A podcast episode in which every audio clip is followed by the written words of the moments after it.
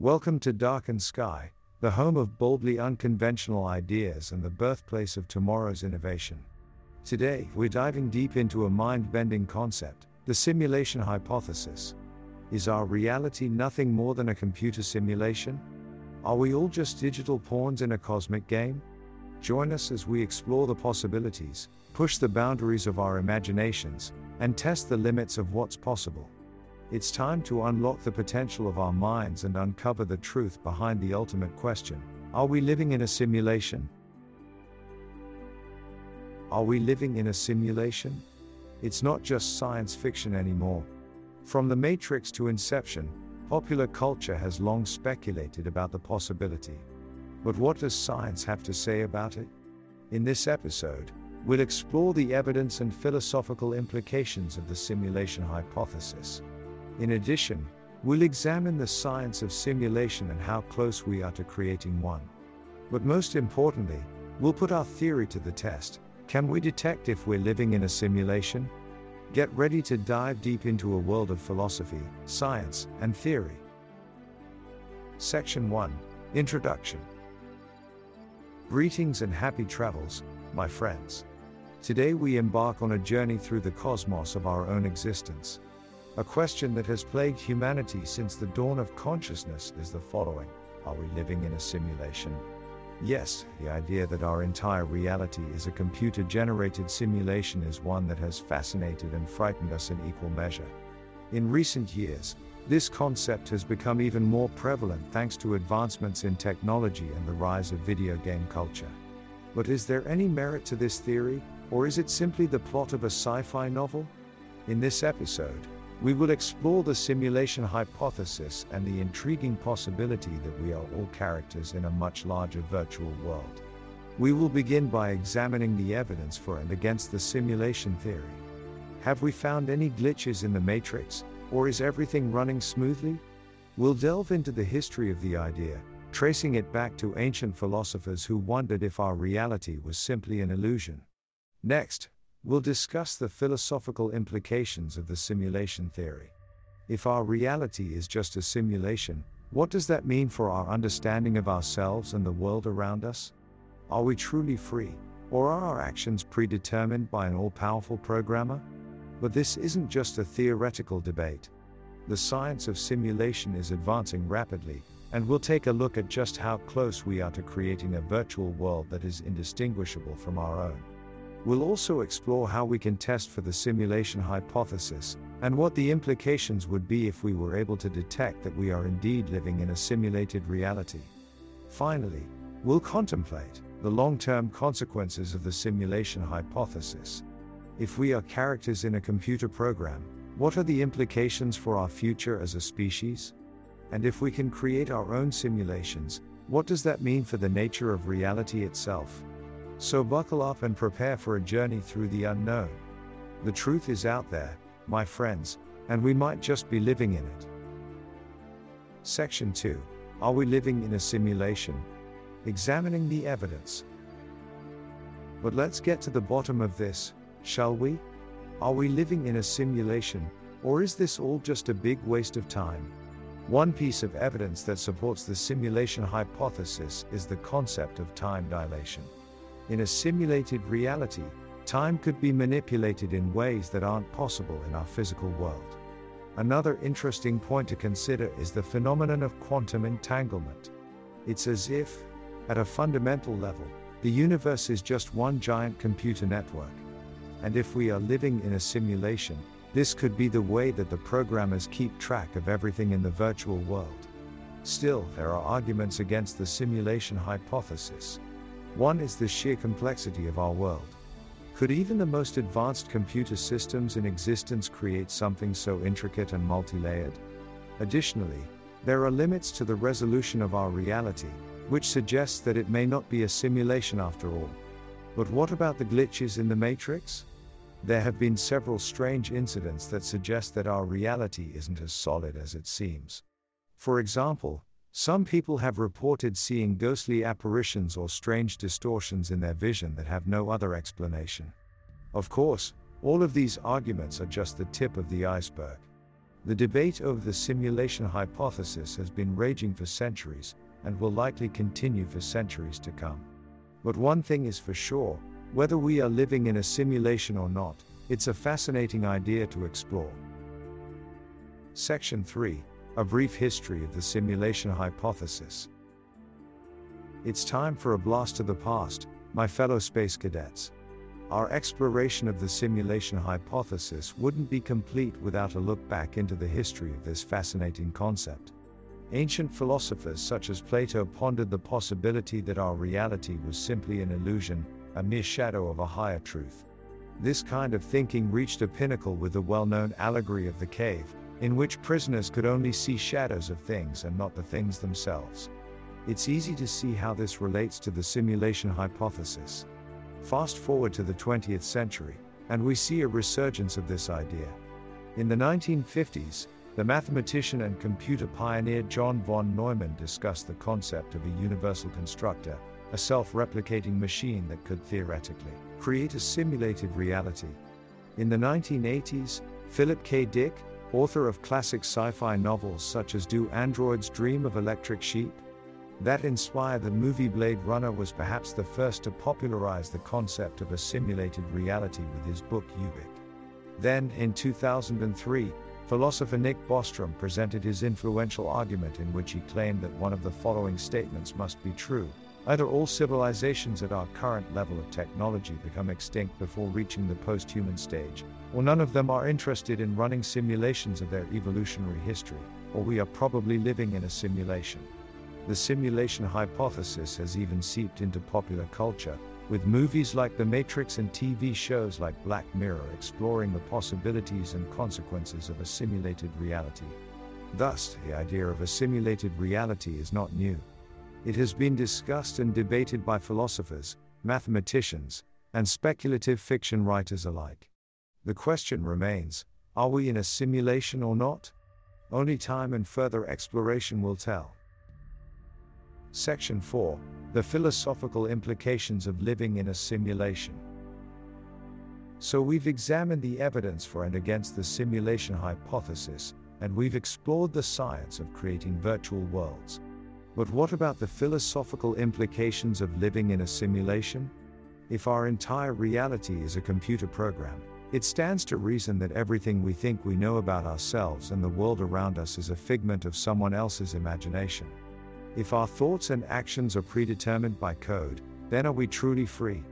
Or are we mere puppets in a much larger game? Perhaps even more concerning is the idea that the programmer could change the rules at any time. We could wake up one day to find that gravity no longer exists, or that our loved ones never existed in the first place. If we are living in a simulation, then we are at the mercy of whoever is running the show. But it's not just about our own agency. The simulation hypothesis also calls into question the nature of reality itself. If everything we experience is just a construct of a computer program, then what is real? What makes something tangible and meaningful? On the other hand, some argue that living in a simulation could actually be liberating. If our reality is predetermined, then we are absolved of responsibility for our actions. We are simply fulfilling our programming. Ultimately, the simulation hypothesis raises more questions than it answers. But regardless of whether or not we are living in a simulation, it serves as a reminder of the fluidity and complexity of our understanding of the world around us. We may never know the truth, but the journey towards discovering it is a valuable one. Section 5, The Science of Simulation. The science of simulation is rapidly advancing, my friends. We're getting closer to creating virtual worlds that are indistinguishable from our own. But just how close are we to mastering the art of simulation? Well, the truth is that we've already made remarkable progress. Video game graphics have advanced to the point where it's hard to determine if what we're seeing is real or simulated. The same goes for virtual reality technology. We're getting better and better at creating immersive experiences that feel like the real thing. But it's not just entertainment that's driving the science of simulation. Scientists and researchers are using simulations to model complex systems and processes, from weather patterns to the behavior of subatomic particles. These simulations are helping us better understand the world around us and make predictions about the future. One of the most promising areas of simulation research is the use of quantum computers. These incredibly powerful machines could allow us to simulate entire universes with ease. It's a mind-boggling prospect, but one that could become a reality sooner than we think. Of course, there are still significant challenges to overcome. Creating a simulation that is truly indistinguishable from reality is no easy feat. We still have a long way to go in terms of developing AI and machine learning systems that can create convincing and dynamic virtual worlds. But even with these challenges, the science of simulation is advancing at an incredible pace. Who knows, we could be living in a simulated reality sooner than we think. The possibilities are endless, my friends. The future is now. Section 6. Putting our theory to the test. So, if we're living in a simulation, how do we find out? This is the ultimate question that has puzzled even the most advanced scientists of our time. Luckily, there are a few clues that we can look out for to determine the reality of our existence. One of the biggest theories out there is that the universe is, in fact, a hologram. This idea suggests that the universe is a projection from a higher dimensional reality, with all the information being stored on a thin surface. Scientists are attempting to test this theory by studying the cosmic microwave background radiation, which may hold the key to unlocking the holographic nature of our universe. Another possibility is that the simulation is built on a grid structure. This is what computer-generated graphics are based on, after all. If our reality is a grid, this could manifest in small ways, such as occasional pixelated glitches in our vision or reality behaving in a purely logical, predictable way. Lastly, researchers have attempted to detect any unnatural patterns or anomalies in our world that could suggest we are living in a simulation. For example, if our world is a simulation, it would need a set of rules to govern it, which could manifest as mathematical patterns or irregularities in our reality. Despite efforts made by scientists and researchers, we still don't have a definitive answer for whether or not we're living in a simulation. However, the fact that we're able to even entertain the idea is mind-boggling in itself. Perhaps one day we'll be able to uncover the true nature of our reality, but for now, the simulation hypothesis remains one of the greatest mysteries of our time. Section 7.